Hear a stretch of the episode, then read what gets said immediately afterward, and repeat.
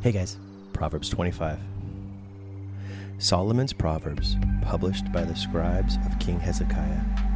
God conceals the revelation of his word in the hiding place of his glory. But the honor of kings is revealed by how they thoroughly search out the deeper meanings of all that God says. The heart of a king is full of understanding, like the heavens are high and the ocean is deep. If you burn away the impurities from silver, a sterling vessel will emerge from the fire. And if you purge corruption from the kingdom, a king's reign will be established in righteousness. Don't boast in the presence of a king or promote yourself by taking a seat at the head table and pretending that you're someone important. For it is better for the king to say to you, Come, you should sit at the head table than for him to say in front of everyone, Please get up and move. You're sitting in the place of a prince. Don't be hasty to file a lawsuit. By starting something, you'll wish you hadn't. You could be humiliated when you lose your case. Don't reveal another person's secret just to prove a point in an argument. Or you could be accused of being a gossip and gain a reputation for being one who betrays the confidence of a friend. Winsome words spoken at just the right time are as appealing as apples gilded in gold, surrounded with silver. When you humbly receive wise correction, it adorns your life with beauty. It makes you a better person.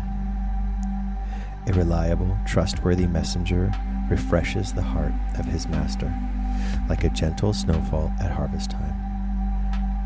Clouds that carry no water and wind that brings no refreshing rain. That's what you're like when you boast of a gift that you don't have. Use patience and kindness when you want to persuade leaders and watch them change their mind right in front of you. For your gentle wisdom will quell the strongest resistance. When you discover something sweet, don't overindulge and eat more than you should, for excess in anything can make you sick of even a good thing.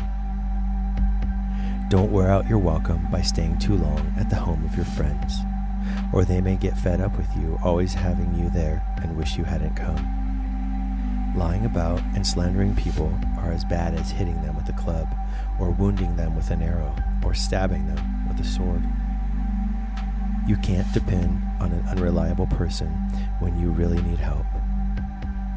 It can be compared to biting down on an abscessed tooth or walking with a sprained ankle. When you sing a song of joy to someone suffering in the deepest grief and heartache, it can be compared to disrobing in the middle of a blizzard or rubbing salt in a wound. Is your enemy hungry? Buy him lunch. Win him over with your kindness. Your surprising generosity will awaken his conscience, and God will reward you with favor.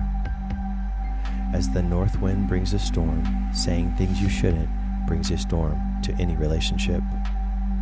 It's better to live all alone in a rundown shack than to share a castle with a crabby spouse. Like a drink of cool water refreshes a weary, thirsty soul, so hearing good news revives the spirit. When a lover of God gives in and compromises with wickedness, it can be compared to contaminating a stream with sewage or polluting a fountain.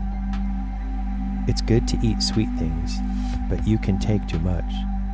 It's good to be honored, but to seek words of praise is not honor at all. If you live without restraint, you are unable to control your temper. You are as helpless as a city with broken down defenses open to attack.